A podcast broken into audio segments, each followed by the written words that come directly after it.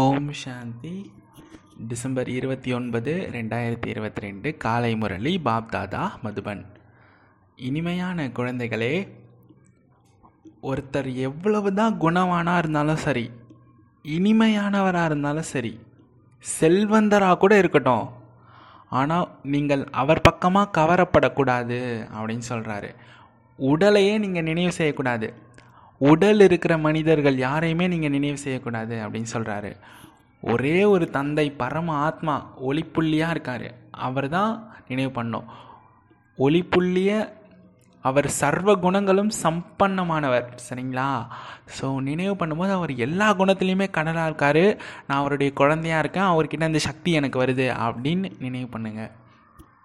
கேள்வி: எந்த குழந்தைங்களுக்கு ஞானம் கிடைச்சிருக்கோ அவங்களுடைய வாயிலிருந்து தந்தைக்காக என்ன ஒரு இனிமையான வார்த்தைகள் வருது அப்படின்னு சொல்கிறாங்க. பதில்: ஆஹா பாபா, நீங்களோ எங்களுக்கு மறுவாழ்வு அளித்து விட்டீர்கள்.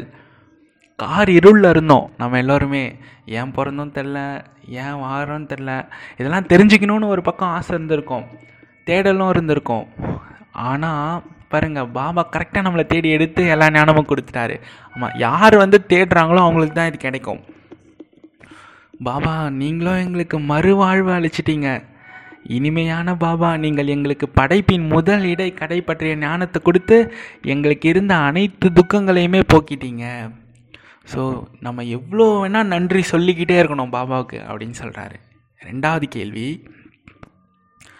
கடைசி நேரத்தில் தந்தையை தவிர வேறு எதன் மீதும் பற்று செல்லாமல் இருக்கணும் அப்படின்னா அதுக்காக என்ன செய்யணும் அப்படின்னு கேட்குறாரு. பதில்: பாபா கூறுகிறார், குழந்தைங்களே, எந்த ஒரு பொருளையுமே தேவைக்கு அதிகமாக வச்சுக்காதீங்க. தேவையான அளவு மட்டும் பொருட்களை வச்சுக்கோங்க, யூஸ் பண்ணுங்கள். தேவைக்கு அதிகமாக வாங்கி வைக்காதீங்க. பேராசையின் வசைப்பட்டு தங்களிடம் கூடுதலாக சேர்த்து வச்சுக்காதீங்க அப்படின்னு சொல்கிறாரு. அது பணமாக இருந்தாலும் சரி, பொருளாக இருந்தாலும் சரி. எக்ஸ்ட்ரா கூடுதல் வைத்திருந்தீர்கள் என்றால் அதன் மீது தான் பற்று போகும், தந்தையின் நினைவு மறந்து போயிடும் அப்படின்னு சொல்கிறாரு. ஏற்கனவே நம்ம பல மாயாக்களை தாண்டி தான் தந்தையை நினைவு பண்ணுறோம். அந்த டைமில் பேராசையின் வசைப்பட்டு நிறைய பொருட்கள்லாம் வாங்கி வச்சுனா என்ன ஆகும்? அதில் தான் நினைவு போகும்னு சொல்கிறாரு. பாடல்: பொறுமையாக இரு மனிதா. ஓம் சாந்தி. குழந்தைங்களுக்கு யார் தைரியம் மூட்டி கொண்டிருக்கிறார்? பரமபிதா தந்தை, ஆத்மாவின் தந்தை, சரிங்களா? ஆத்மாவின் தந்தை தான். ஆத்மாவுக்கு பயம் வந்துச்சுன்னா தைரியம் சொல்கிறதுக்கு ஒரே ஆள் அவர் தான். ஸோ குழந்தைங்களின் புத்தி சட்டென்று எல்லை இல்லாத தந்தையின் பக்கம் சென்று விடுகிறது. அது கூட இந்த சமயத்தில் மட்டுமே. ஆமாம், இந்த சங்கம யுகத்திலே நாம் வந்திருக்கிறது ஒரு கடைசி டூ டிஜிட் இருக்குது தான், இருபது வருஷம்குள்ளே அந்த மாதிரி தான் நம்ம எல்லாருமே வந்தோம், சரிங்களா? ஸோ இந்த டைமில் மட்டும்தான் நம்மளுடைய புத்தி தந்தைக்கிட்ட போயிருக்கு. ஸோ இவ்வாறோ அநேகரின் புத்தி எல்லை இல்லாத தந்தை பக்கம் செல்லுக்குது. ஆனால் இது சங்கம யுகம் அப்படின்றது அவங்களுக்கு தெரியாது. பக்தியில் கூட தந்தையை தான் நினைவு பண்ணுறாங்க, ஆனால் இறைவன் சொல்லிட்டு நினைவு பண்ணுறாங்க. அவர் பகவான், நான் பக்தன் அப்படின்னு நினச்சி பண்ணுறாங்க. ஆனால் அவர் அப்பாவாக இருக்கார், நான் குழந்தையாக இருக்கேன் அப்படின்றது தான் அவங்களுக்கு தெரியாது. ஸோ இவ்வாறே அநேகரின் புத்தி எல்லை இல்லாத தந்தையின் பக்கம் செல்கிறது. ஆனால் இது சங்கம யுகமாகும் அப்படின்றது அவங்களுக்கு தெரியாது. தந்தை நேரடியாகவே வந்திருக்காரு. அனைவருக்குமே ஒரே முறை தெரிய வந்து விடாது. ஆமாம், எல்லாருமே ஒரே டைமில் இப்போ தெரிஞ்சுக்க மாட்டாங்க, கடைசியாக தான் தெரிஞ்சுப்பாங்க. இப்போ வந்து வரிசை கிரமமாக தெரிஞ்சுக்கிட்டே வருவாங்க. இப்போ குழந்தைகளாகிய நீங்கள் தந்தையை அறிந்துள்ளீர்கள், பாபா வந்துட்டாரு அப்படின்றதையும் தெரிஞ்சுக்கிட்டீங்க. ஐயாயிரம் வருஷங்களுக்கு முன்னாடி கூட உங்களுக்கு பாபா வந்து எல்லையில்லாத ஆஸ்தியை கொடுத்துருந்தார். அந்த எல்லையில்லாத ஆஸ்தியை மீண்டும் கொடுப்பதற்காக வந்திருக்கிறார். ஆஸ்தியை அடைவதற்கு மீண்டும் வந்திருக்கிறீர்கள். எல்லையில்லாத சொர்க்கத்தின் ஆஸ்தியை அளிப்பதற்காக வந்திருக்கிறார். அவர் எல்லையில்லாத தந்தையாக இருந்தபடியே பின்னர் கற்பிக்கவும் செய்கிறார். நாம் கற்கிறோம் பாபா கிட்டேருந்து. பகவான், அதாவது தந்தையின் பகவான் வாட்சு, அதாவது பகவானுடைய மகா வாக்கியங்களை சொல்கிறாரு. என்ன சொல்கிறாரு? மண்மனா பவ, தன்னை ஆத்மான்னு உணர்ந்து என்னை நினைவு பண்ணுங்க. அப்படி நினைவு பண்ணிங்கன்னா நம் நீங்கள் செஞ்ச அறுபத்தி மூணு ஜென்ம பாவங்கள்லேருந்தும் உங்களுக்கு விமோசனம் கிடைக்கும். பாவங்கள் எரிஞ்சிரும். அதாவது சமஸ்காரத்தில் பாவம் இருந்தால் தான் அது ஈர்க்கும், ஈர்த்து துக்கம் கொடுக்கும். அதை எரிச்சிட சொல்கிறாரு. அதை எரிச்சிட்டிங்க அப்படின்னா அது ஈர்க்காது, இல்லை? அதுதான். ஸோ தந்தையை நினைவு பண்ணி எரிச்சிடுங்கன்னு சொல்கிறாரு. அதுதான். ஸோ குழந்தைங்களாக்கி நீங்கள் புரிஞ்சுக்கிட்டீங்க, நாம் தந்தைக்கு முன்னால் அமர்ந்திருக்கோம். பாபா ஒன்றும் சாஸ்திரங்கள்லாம் படிச்சுட்டு வந்து அவர் ஞானத்தை சொல்லலை. அவர் சொல்கிறத வச்சு தான் அடுத்த கல்பத்தில் சாஸ்திரங்களே எழுதுகிறாங்க. ஸோ ஆனால் இந்த தாதா படிச்சிருக்காரு, அதாவது பிரம்மா பாபா வந்து சாஸ்திரங்கள்லாம் படிச்சிருக்காரு. நம்மளுடைய சிவபாபாவுக்கு என்ன சொல்கிறாங்க அப்படின்னா, ஞானக்கடல், அல்மைட்டி அத்தாரிட்டி, சர்வசக்திவான். அல்மைட்டிங்கிற வார்த்தை வந்து ரொம்ப ஃபேமஸ் தான், சரிங்களா? சுயம் அவரே கூறுகிறார். இப்போ நேரடியாக இறைவன் வந்து பேசின்னு இருக்காரு. நான் அனைத்து வேத சாஸ்திரங்கள் ஆகியவற்றை நல்ல முறையில் அறிந்துள்ளேன். இவை அனைத்துமே பக்தி மார்க்கம் சம்மந்தப்பட்டவையாகும். இதெல்லாம் வந்து நான் படைக்கலை, ஏன்னா எழுதுனது மனிதர்கள். அதனால தான் அவங்க இஷ்டம் போல் எழுதி வச்சிட்டாங்க. இறைவனை சில டைம் நிந்தனை பண்ணி எழுதுவாங்க, புகழ்ந்து எழுதுவாங்க. அவரே அவரே வந்து கௌரவர் பாண்டவர்களுங்கிற ரெண்டு பேருக்கு இடையில் சண்டை மூட்டி விட்டார் அப்படின்னு எழுதுவாங்க. அப்படி இப்படின்னு எழுதி விட்டாங்க, மனிதர்களே எழுதுனதால தான். ஸோ இந்த சாஸ்திரங்கள்லாம் நீங்கள் எப்போதுலேருந்து படித்து வந்தீங்க அப்படின்னு சொல்லிட்டு கேட்குறாரு. இது பரம்பரையாகவே வந்துக்கிட்டு தான் இருக்குது அப்படின்னு குழந்தைங்க சொல்கிறாங்க. ஆனால் எனக்கோ யாரும் சொல்லிக் கொடுக்கலாம், எனக்கு யாரும் ஆள் கிடையாதுன்னு சொல்கிறார் தந்தை. எனக்கு தந்தை யார், எனக்குன்னு ஒரு தந்தை கிடையாது. நான் தான் தந்தை, அவர் தான் அல்டிமேட், இறுதியானவர் அவர் தான். அவருக்கு மேலே ஒருத்தர் இருக்கார் அப்படின்னு கிடையாது. மற்ற ஆத்மாக்கள் எல்லோருமே கர்ப்பத்தில் தான் பிரவேசமாகுது, தாயினுடைய பாலனை பெறுது. ஆனால் சிவபாபா சொல்கிறாரு, நான் கர்ப்பத்துலேயும் பிரவேசமாகறதில்ல, அதனால் எனக்கு தாயினுடைய பாலனை கூட எனக்கு கிடைக்கிறதில்ல. மனிதனுடைய ஆத்மா தான் கர்ப்பத்தில் பிரவேசமாகுது. சத்தியுகத்தில் லக்ஷ்மி நாராயணர் கூட கர்ப்பத்தில் தான், அது வந்து கர்ப்ப மாளிகை, அங்கே வந்து ஜென்மம் எடுப்பாங்க. இங்கே கலியுகத்தில் வந்து கர்ப்ப ஜெயில், சரிங்களா? அதனால தான் அழுதுக்குன்னே பிறக்குது குழந்தை. எனவே அவர்களும் மனிதர்கள் தான் அப்படின்னு சொல்கிறாரு. யார், சத்தியுகத்தில் இருந்தவங்களும் மனிதர்கள் தான். நானும் நாடக திட்டத்தின்படி முந்தைய கல்பத்தை போலவே இந்த சரீரத்தில் வந்து பிரவேசம் செய்கிறேன். இந்த வார்த்தைகள்லாம் வேறு யாருக்குமே தெரியாது, கல்பத்தினுடைய ஆயுள் பற்றியே யாருக்குமே தெரியாது. அது சொல்லிட்டாங்க, ஒரு நாள் இன்ட்ரெஸ்ட்டாக இருக்கும் தெரிஞ்சுக்கலாம் அப்படின்னு சொல்லிட்டு. கல்பம் எத்தனை வருஷம், என்னென்ன யுகம் இருக்குது, இன்னும் கலியுகம் முடியும் எத்தனை வருஷம் இருக்குதுன்னு நம்ம பார்த்தா, சர்ச் பண்ணால் இப்போ ஞானம் வரத்துக்கு முன்னாடி அவங்க லட்சம் வருஷம் அப்படி இப்படின்னு சொல்லிட்டாங்க. ஆனால் அதுலேயும் பிரம்மாவின் பகல் பிரம்மாவின் இரவுன்னு சொல்கிறாங்க. அது பல லட்சம் வருஷம் இருக்குது. அதை பார்க்கும்போது நமக்கு ஒரு இன்ட்ரெஸ்ட்டே போயிடுச்சு. ஐயோ, இத்தனை லட்சம் வருஷமா, இது எப்போ வந்து முடியறது அப்படின்னு சொல்லிட்டு நான் நம்ம ரொம்ப வெக்ஸ் ஆகிட்டோம். அப்புறம் தான் பாபா சொன்னார், ஐயாயிரம் வருஷம்தான்ப்பா கல்பம்னு. அப்போ தான் நமக்குள்ளே ஒரு ஒளி வந்தது. ஓ ஆமாம் பாபா, நீங்கள் சொல்கிறது தான் கரெக்டு, இதை தானே தேடி தேடி அலைஞ்சிருந்தோம். அவங்க லட்சம் கோடின்னு சொல்கிறதுனால அந்த ஆசையே போயிடுச்சு நமக்கு அதை பார்க்குறதுல.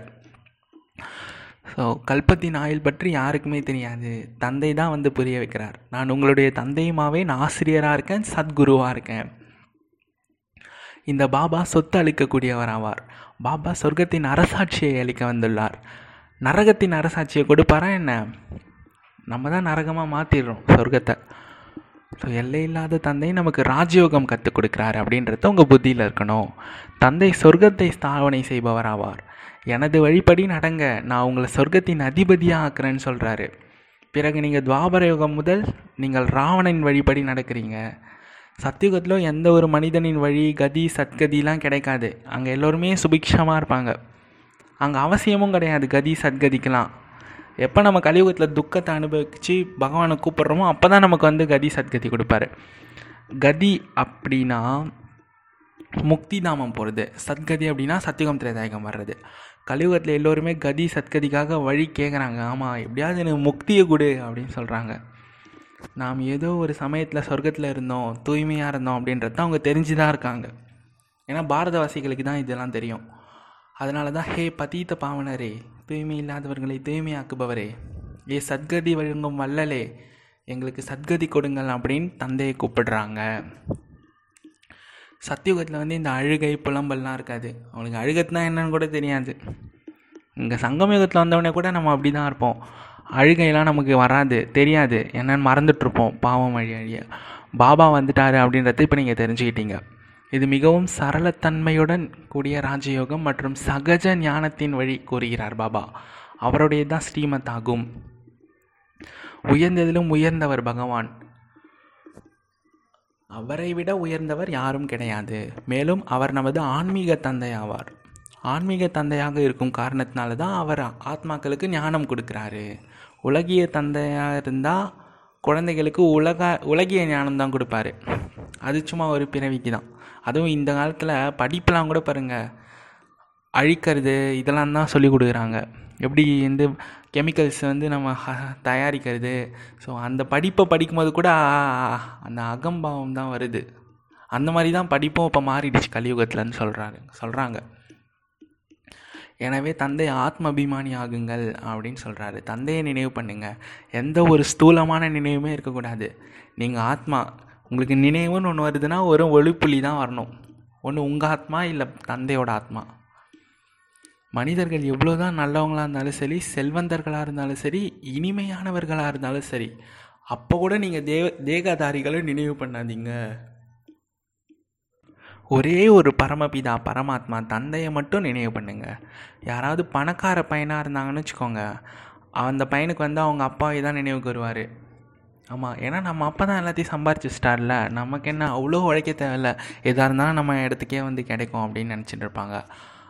அவனே அப்படி நினைக்கிறான் அப்படின்னா நாம் இறைவனுடைய நேரடி குழந்தைகள். எல்லாருமே இறைவன் குழந்தைகள் தான், ஆனால் நம்ம நேரடியாக அவர் கூட கனெக்ஷனில் இருக்கிறோம். இப்போ அப்போ நம்ம எவ்வளோ ஃப்ரீயாக இருக்கணும், எந்த அளவு நம்ம குஷியாக இருக்கணும். ஏன்னா வள்ளல் அவர் பாபா, அவரே நம்ம தந்தையாக அமைஞ்சிட்டாரு. ஸோ ஆனால் காந்தியையோ அல்லது சாஸ்திரி ஆகியோரெல்லாம் நினைவு செய்கிறாங்களா என்ன? எல்லோரையும் விட அதிகமாக பரமபிதா பரமாத்மாவை தான் நினைவு பண்ணுறாங்க. ஒரு சிலர் தான் லக்ஷ்மி நாராயணர், ஒரு சிலர் ராதை கிருஷ்ணர், இவங்களெல்லாம் நினைவு பண்ணுறாங்க. இவர்கள்லாம் வாழ்ந்து சென்றார்கள் அப்படின்னு நினைக்கிறாங்க.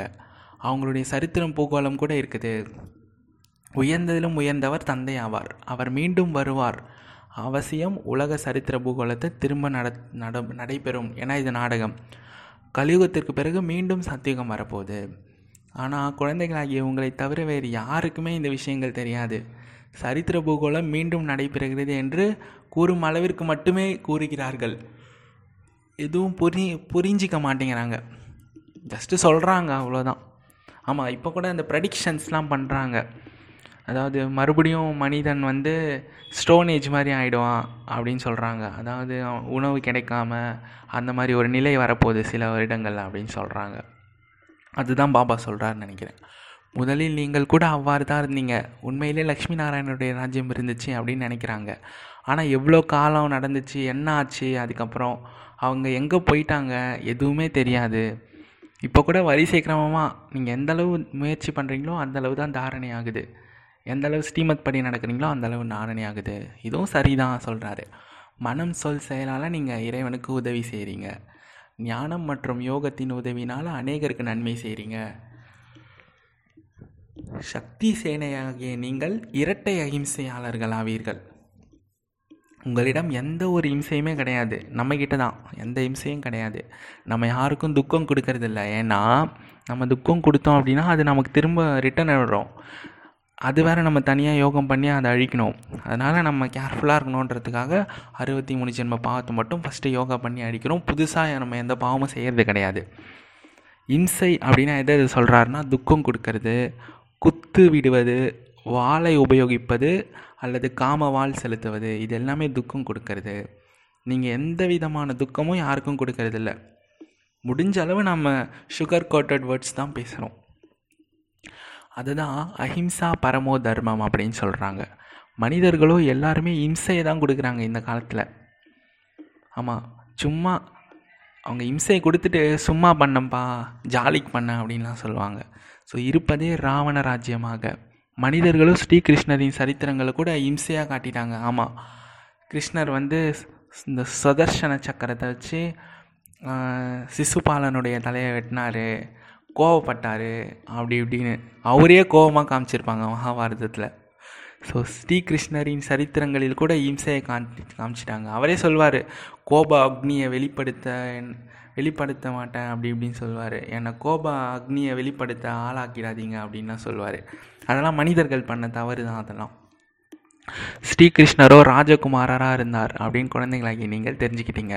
அவருக்கு இப்பேற்பட்ட சரித்திரம் அல்லது வாழ்க்கை வரலாற்றின் விஷயமே கிடையாது. சரித்திரம் இருப்பதோ இறைவனினுடையது தான். அவரே ரத்தினங்களை அளிப்பவர். வியாபாரி ஞானக்கடல் மந்திரவாதி ஆவார். அட நிராகார பரமாத்மா பின் வியாபாரம் எப்படி செய்வார்? வியாபாரியும் மனிதர்கள் தான் செய்வாங்க.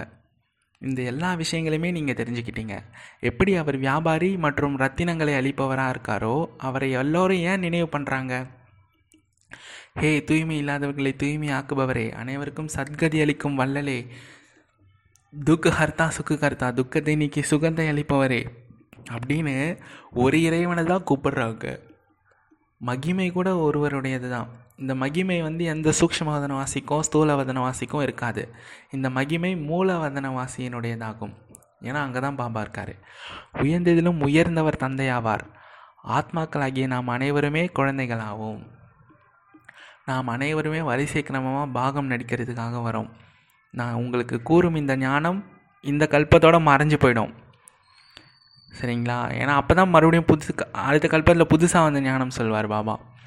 நம்மளும் புதுசாக கேட்குற மாதிரி கேட்போம். ஸோ அந்த கீதைகளும் ஏராளமாக இருக்குது. மீண்டும் பழைய கீதைகள் வெளிப்படும். உங்களுடைய தாள்கள்லாம் வெளிப்படுமா என்ன? கீதை நிறைய மொழியில் இருக்குது. உயர்ந்ததுன்னு உயர்ந்தது கீதை ஆகும். ஆனால் எல்லாமே மனிதர்கள் தான் எழுதுனாங்க. அதனால் அவங்களுக்கு என்ன குணங்கள் இருந்ததோ அதை வச்சு எழுதிட்டாங்க. சரியானதோ இல்லை, எனவே எல்லோருமே இருளில் இருக்கிறாங்க, எனவே தான் ஞான சூரியன் வெளிப்பட்டார் அப்படின்னு பாடவும் செய்கிறாங்க. இந்த ஞான சூரியனின் மகிமை, இது வந்து சூரியனின் மகிமை கிடையாது. ஞான சூரியன் சொன்னோடனே வானத்தில் இருக்குல்ல அந்த சூரியன் கிடையாது, இது பாபா ஞான கடல் ஞான சூரியன் வந்திருக்கார். அதாவது இருளில் இருளில் இருந்த நமக்கு வெளிச்சத்தை கொடுக்கறதுக்கு ஞான சூரியன் வந்திருக்காருன்னு அர்த்தம். ஸோ இந்த சூரியன் வந்து வெயில் கொடுக்குது, தன் கடல் வந்து தண்ணீர் கொடுக்குது. அவங்க என்ன சொல்லிட்டாங்கன்னா, இதோடைய மகிமை அதுக்கும் அதோடைய மகிமை இதுக்கும் சொல்லிட்டாங்க. அதை பாபா எப்படி கிளாரிஃபை பண்ணுறாரு அப்படின்னா, ஞான கடலுக்கு தான் ஞான சூரியன்னு சொல்லப்படுது அப்படின்னு சொல்கிறாரு. நமது இருள் இப்போது நீங்கி விட்டது அப்படின்னு நமக்கு தெரியும். சிருஷ்டியினுடைய முதல் இடைக்கடை பற்றிய ஞானத்தை நீங்கள் தெரிஞ்சுக்கிட்டீங்க. படைப்பவரின் பாகத்தை கூட நீங்கள் தெரிஞ்சுக்கிட்டீங்க. மற்றவர்களுடைய பாகத்தையும் கூட அவசியம் தெரிஞ்சிருப்பீங்க. உங்களுக்கு ஞானம் கிடைத்து கொண்டிருக்கிறது. இந்த பாபா மிகவும் பிரியமானவர் ஆவார் என்பதை நீங்கள் அறிந்துள்ளீர்கள். நமக்கு மறுவாழ்வு கொடுத்துட்டாரு, துக்கத்திலிருந்து விடுவிச்சிட்டாரு, காலனின் யமனின் பிடியிலிருந்து நம்மளை விடுவிச்சிட்டாரு. ஏன்னா உடல் உடல் நினைக்கும் போது தான் நமக்கு மரண பயம் இருக்கும். இப்போ ஆத்மான்னு நினைக்கும் போது நமக்கு அழிவே கிடையாது. அதுவும் தினசரி காலையில் அமிர்த வேலையில் இந்த உடல்லேருந்து நான் ஆத்மா வெளியே வரேன், தந்தையை பார்க்க போகிறேன், பரந்தா வரலாம் அப்படின்னு சொல்லிட்டு தினசரி ப்ராக்டிஸ் வேறு பண்ணுறோம். அதனால் நமக்கு மரண பயம் ஒன்றும் பெருசாக கிடையாது. யாராவது இறப்பதிலேருந்து பிழைத்து விட்டார் அப்படின்னா ம சொல்லுவாங்க, மருத்துவர் தான் இவருக்கு மறுவாழ்வு அளிச்சிட்டார் அப்படின்னு. ஆனால் உங்களுக்கோ பாபா வந்து இந்த ஒரே ஒரு முறை மறுவாழ்வு அளிக்கிறாரு. நீங்கள் ஒருபோதுமே நோய்வாய்ப்பட மாட்டீங்க. பிறகு இன்னார் மறுவாழ்வு அளிப்பார் அப்படின்னு உங்களுக்கு சொல்ல வேண்டியதும் இருக்காது. இது முற்றிலுமே புதிய விஷயம் சொல்கிறாரு. இப்போ நீங்கள் உயிருடன் இருந்து கொண்டே தந்தையினுடையவராக இருக்கீங்க. ஆனால் ஒரு சிலரை மாயை என்ற ராவணன் தன் பக்கமாக இழுத்துக்கிறான். அதற்கு என்ன சொல்லப்படுதுன்னா, ராவணன் என்ற காலன் சாப்பிட்டு விட்டான் அப்படின்னு சொல்கிறாங்க. ஈஸ்வரிய மடியில் வந்த பிறகு மாறி அசுரம் அடிக்கு போயிடுறாங்க. காலன் சாப்பிடவில்லை, ஆனால் உயிருடன் இருந்து கொண்டே இறைவனுடையவராக ஆனார்கள். பிறகு உயிருடன் இருந்து கொண்டே ராவணனுடையவர்களாக ஆகிட்டாங்க. இங்கே வந்து இறைவனுடையவராக இருக்கிறதுக்கு தான் முயற்சி தேவைப்படுது. ஏன்னா இது ராவண ராஜ்யம்ன்றதுனால ராவண ராஜ்யம் ராவணனுடையவர்களாக இருக்கணும் அப்படின்னா அது எளிமையாகவே ஆகிடும். ஏன்னா சுற்றி வைப்ரேஷன் அப்படி தானே இருக்குது. ஸோ நான் ராவணனுடையவராக ஆகணும்னா நீங்கள் எதுவும் பண்ண வேணாம், ஆட்டோமேட்டிக்காக ஆகிடுவீங்க. இறைவனினுடையவராக ஆகிறதுக்கு தான் முயற்சி தேவை. ஸோ இங்கே வந்து தர்ம ஆத்மாக்கள் ஆனார்கள், பிறகு அங்கே அங்கே போயிட்டு அதர்மவாசிகள் ஆகிட்டாங்க. ஸோ இங்கே சங்கமத்தில் தர்மத்தின் ராஜ்யம் உள்ளது, அங்கே அதர்மத்தின் ராஜ்யம் உள்ளது. சத்தியுகத்தில் இருப்பதோ ஒரு தர்மம், கலியுகத்தில் இருப்பது அதர்மத்தின் ராஜ்யம். கௌரவர் ராஜ்யம் பாண்டவர்களுடன் கிருஷ்ணர் இருந்தார் அப்படின்னு சொல்லப்படுது. ஆனால் நம்ம நம்ம கூட சிவபாபா இருக்கார். இங்கே வந்து சூதாட்டம் அப்படிங்கிற விஷயம்லாம் இங்கே கிடையாது. அது வந்து மகாபாரதத்தில் தான். ராஜ்யம் கௌரவர்களுக்கும் இல்லை, பாண்டவர்களுக்கும் இல்லை. தந்தை வந்து தர்மத்தை சாவனை பண்ணுறாரு, அவ்வளோதான். ராமராஜ்யம் வேண்டும் அப்படின்னும் சொல்கிறாங்க, விரும்புகிறாங்க. நாம் சொர்க்கவாசி ஆகிறோம் என்றால் கண்டிப்பாக இது நரகம்தான். ஆனால் யாருக்காவது நேராக நரகவாசின்னு நீங்கள் சொல்லிட்டீங்க அப்படின்னா அவங்க கோவப்படுவாங்க. தந்தை வந்து குழந்தைங்களுக்கு புரிய வைக்கிறார். எல்லையில்லாத தந்தை நிராகாரமானவர் ஆவார், அவருக்கு உடல் கிடையாது. எல்லையில்லாத தந்தையை தான் பகவான் அப்படின்னு சொல்ல முடியும். எல்லைக்குட்பட்ட தந்தையை பகவான் என்று சொல்ல முடியாது. கிருஷ்ணரை ஞானக்கடல் பதித்த பாவனர் அப்படின்னு சொல்ல முடியாது. ஆனால் சாஸ்திரங்களில் அப்படி எழுதிட்டாங்க. அப்போ கூட அப்போ கூட ஞான ஞானமோர் சொன்னார் அப்படின்னு எழுதிட்டாங்க. பதித்த பாவனர்னு சொன்னாங்களான்னு தெரியல. அவருடைய மகிமை பற்றி பிராமணர்களாகிய நீங்கள் மட்டும்தான் அறிஞ்சிருக்கீங்க. ஏன்னா அவர் ஹீரோ ஆஃப் த ட்ராமா. உங்களை தந்தை வந்து தனக்கு சமமாக மாற்றுறாரு, தந்தையும் தெரிஞ்சிருக்காரு, குழந்தைகளாகிய நீங்கள் அறிந்து கொண்டு விடுகிறீர்கள். ஆஸ்தி கிடைத்து விடுகிறது. எப்படி லௌகீக தந்தையிடமிருந்து குழந்தைங்களுக்கு ஆஸ்தி கிடைக்குதோ அதுவோ தனித்தனியாகும். இங்கு நாம் எல்லையில்லாத தந்தைகிட்டேருந்து ஆஸ்தி வாங்கின்னு இருக்கோம் அப்படின்றது உங்களுக்கு புரிஞ்சுக்கோங்க. இதுபோல் எல்லோருமே நாங்கள் எல்லையில்லாத தந்தையிடமிருந்து ஆஸ்தி பெற வந்திருக்கிறோம் அப்படி கூறக்கூடிய வகையில் அப்பேற்பட்ட பள்ளிக்கூடமோ அல்லது சத்சங்கமோ இருக்காது. ஆமாம், எல்லா இடத்துலையுமே நம்ம காசை வாங்கின்னு தான் அனுப்புவாங்க. இங்கே நமக்கு ஆஸ்தியை கொடுக்குறாரு பாபா, சரிங்களா? இலவசமாகவே கல்வியை கொடுத்து. ஸோ இங்கே தந்தை ராஜயோகம் கற்பிக்கிறார். நீங்கள் நரனிலிருந்து நாராயணன் ஆக போகிறீங்க. நீங்கள் செய்கிற புருஷார்த்தத்தை பொறுத்து தான் இருக்குது, நரனிலிருந்து நாராயணன் ஆகுவீங்க அப்படின்னு சொல்கிறாரு. கண்டிப்பாக சங்கமயுகம் அப்படின்றது, அதாவது கலியுகத்தின் கடைசி மற்றும் சத்தியுகத்தின் ஆரம்பத்தை தான் நாம் சங்கமயுகம் அப்படின்னு சொல்வோம், சரிங்களா? ஸோ இந்த ராஜயோகத்தை நம்ம பாபா கிட்டேருந்து கற் கற்றுக்கொள்கிறோம். பாபா நம்மளுக்கு கற்பிக்கிறார். நரனிலிருந்து நாராயணர், நாரையிலிருந்து லக்ஷ்மி ஆவதற்காக. நரநாராயணரின் கோவில் கூட கட்டுறாங்க. அவங்களுக்கு நாலு புஜங்கள், நான்கு கைகள் இருக்கிறதா காட்டுறாங்க. விஷ்ணுக்கும் நாலு கை காட்டுறாங்க. ஏன்னா லக்ஷ்மிக்கு ரெண்டு கை, நாராயணருக்கு ரெண்டு கை. ரெண்டு பேரும் கம்பைன் இணைஞ்ச ரூபம் தான் நான் விஷ்ணு. நாரி லக்ஷ்மிக்கு பிறகு கோவில் கிடையாது. லக்ஷ்மியை வந்து தீபாவளி பொழுது அழைக்கிறாங்க. அவருக்கு மகாலட்சுமி அப்படின்னு சொல்கிறாங்க. நீங்கள் லக்ஷ்மியின் விக்கிரத்தை நான்கு பூஜங்கள் இன்றி பார்க்க மாட்டீங்க அப்படின்னு சொல்கிறாங்க. அவருக்கு பூஜையெல்லாம் செய்கிறாங்க லக்ஷ்மிக்கு. ஸோ இந்த ஜோடி விஷ்ணுவின் ரூபமாகும் சொல்கிறாரு பாருங்க. எனவே நான்கு பூஜங்கள் கொடுத்துர்றார்கள். இந்த எல்லா விஷயங்களையுமே தந்தை தான் வந்து புரிய வைக்கிறார். மனிதர்களோ எதுவுமே அறியாமல் இருக்காங்க, பகவானை தேடிக்கொண்டே இருக்கிறார்கள், அடி வாங்கி கொண்டே இருக்கிறார்கள். இங்கே அடி வாங்கிறது அப்படின்னா மேலும் மேலும் துக்கத்தை தான் அனுபவிக்கிறது. அதாவது இறைவன் எங்கே இருக்காருன்னு தெரியா தெரியாமல் தேடி தேடி ஏமாற்றம் அடையிறது தான் அடி வாங்கிறது. பகவானும் இருப்பதோ மேலே, பிறகு தேட வேண்டிய அவசியம் என்ன, இங்கே ஏன் தேடுறீங்க அப்படின்னு கேட்குறாரு. கோவில்களில் இருக்கும் கிருஷ்ணரின் படத்தை வீட்டில் வைத்து ஏன் பூஜிக்கக்கூடாது? குறிப்பாக கோவிலுக்கு தான் ஏன் போகிறாங்க? கோவிலுக்கு செல்வார்கள், பைசா வைப்பாங்க, தானம் பண்ணுவாங்க. வீட்டில் யாருக்காவது தானம் செய்வாங்களா? எனவே இதெல்லாமே பக்தி மார்க்கத்தினுடைய வழக்கங்கள். நீங்கள் எந்த ஒரு படத்தையும் வைக்க வேண்டிய அவசியமே இல்லைன்னு சொல்கிறாரு. படம் வைப்பதற்கு உங்களுக்கு சிவபாபா தெரியாதா என்ன? படத்தை வச்சா தான் நினைவு செய்ய முடியுமா என்ன? அவரும் ஒளிப்புள்ளியாக இருக்கார். எப்போ நம்ம ஆத்மா நினைவு கோருதோ அப்போ பரமாத்மாவும் நினைவு கோருவார். பாபா உயிர் வாழ்ந்து கொண்டிருக்கிறார் என்றால் பின் குழந்தைகள் ஏன் படம் வைப்பார்கள்? தந்தை உங்களுக்கு ஞானத்தை சொல்லிகிட்டு இருக்காரு, பின் படத்தை என்ன என்னையா பார்க்குறீங்க, என்ன செய்கிறீங்கன்னு கேட்குறாரு. வயோதிகர்களுக்கு தான் அந்த படம்லாம் யூஸ் ஆகும்னு சொல்கிறாரு பாருங்கள். நினைவு மறந்து போயிடும் வயோதிகர்களுக்கு, அதனால் அவங்களுக்கு படம் வந்து கொடுக்குறாங்க. மற்றபடி வேறு எவரனும் தேகதாரியை நினைவு பண்ணிங்க அப்படின்னா கடைசி நேரத்தில் அவர் தான் உங்களுக்கு நினைவுக்கு வருவார். ஏதாவது கொஞ்சம் நஞ்சம் பற்று இருந்துச்சுன்னா முடிஞ்சிச்சு, அது உங்களை தொடர்ந்து துரத்திக்கிட்டே வரும். பின் நீங்கள் எவ்வளோ தான் சிவபாபா படம் சுற்றி வச்சுருந்தாலும் சரி, இந்த கொஞ்சம் பற்று யார் மேலே இருந்துச்சோ அவங்களுடைய நினைவு தான் அவசியம் வரும்னு சொல்கிறாரு. எனவே குழந்தைகளே, நஷ்ட மோக ஆகுங்கள், மோகத்தை நீக்கியவர் ஆகுங்கள். எந்த ஒரு பொருள் மீதும் பற்று வைக்காதீங்க. ஏன்னா ரெண்டுலேருந்து நாலு ஜோடி செருப்புகள் இருந்தது என்றால் அவை தான் நினைவுக்கு வரும். எனவே அதிகமாக எந்த பொருட்களையுமே நினைவு பண்ணாதீங்க, எந்த பொருட்களையும் அளவுக்கு அதிகமாக வச்சுக்காதீங்கன்னு சொல்கிறாரு இந்த கடைசி நேரத்தில். இதான் வந்து பைபிளில் சொல்லியிருப்பாங்க, ஆதியில் ஏழ்மை உள்ளவன் பாக்கியசாலி அப்படின்னு சொல்லிட்டு. ஏன்னா கடைசி பிறவியில் யார் ஏழ்மையாக பிறக்கிறாங்களோ அவங்க தான் பாக்கியசாலி. இல்லைனா புத்தி அதில் போயிடும், நிறைய செல்வம் இருக்குது. அதனால் தந்தையை தவிர வேறு யாரையுமே நினைவு செய்யாதீங்க.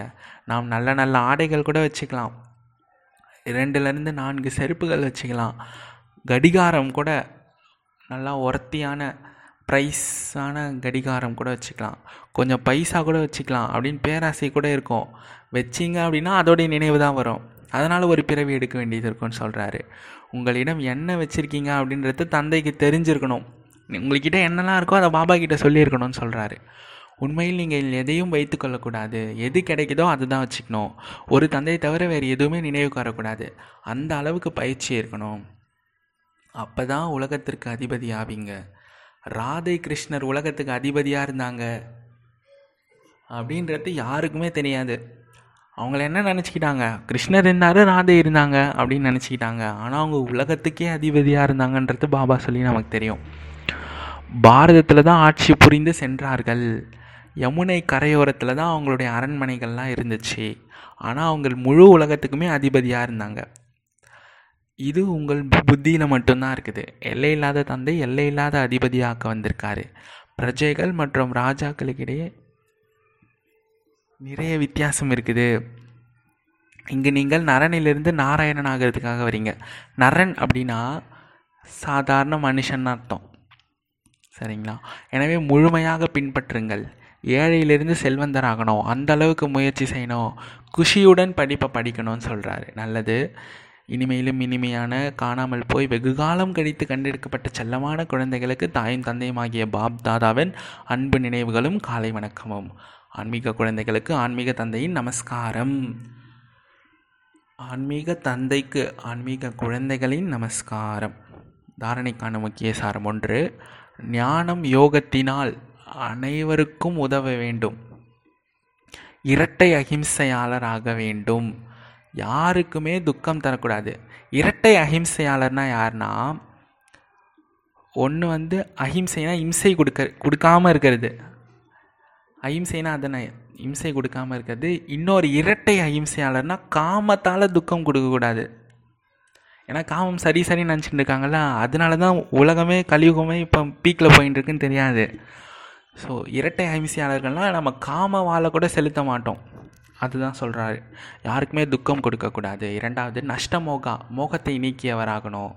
எந்த ஒரு பொருளின் மீதும் பற்று வைக்கக்கூடாது. ஆமாம், ஒரு தந்தையின் நினைவு எப்போவுமே இருக்கணும். இந்த அபியாசம் செய்யுங்க, முயற்சி பண்ணுங்கள். வரதானம் பிராமண வாழ்க்கையின் நினைவு மற்றும் சேவையின் ஆதாரத்தின் மூலம் சக்திசாலியாகக்கூடிய மாயாஜி தாக்குக. நமக்கு தெரியும், ரெண்டு சக்கரம் இருந்தால் தான் ஒரு வண்டி ஓடும்.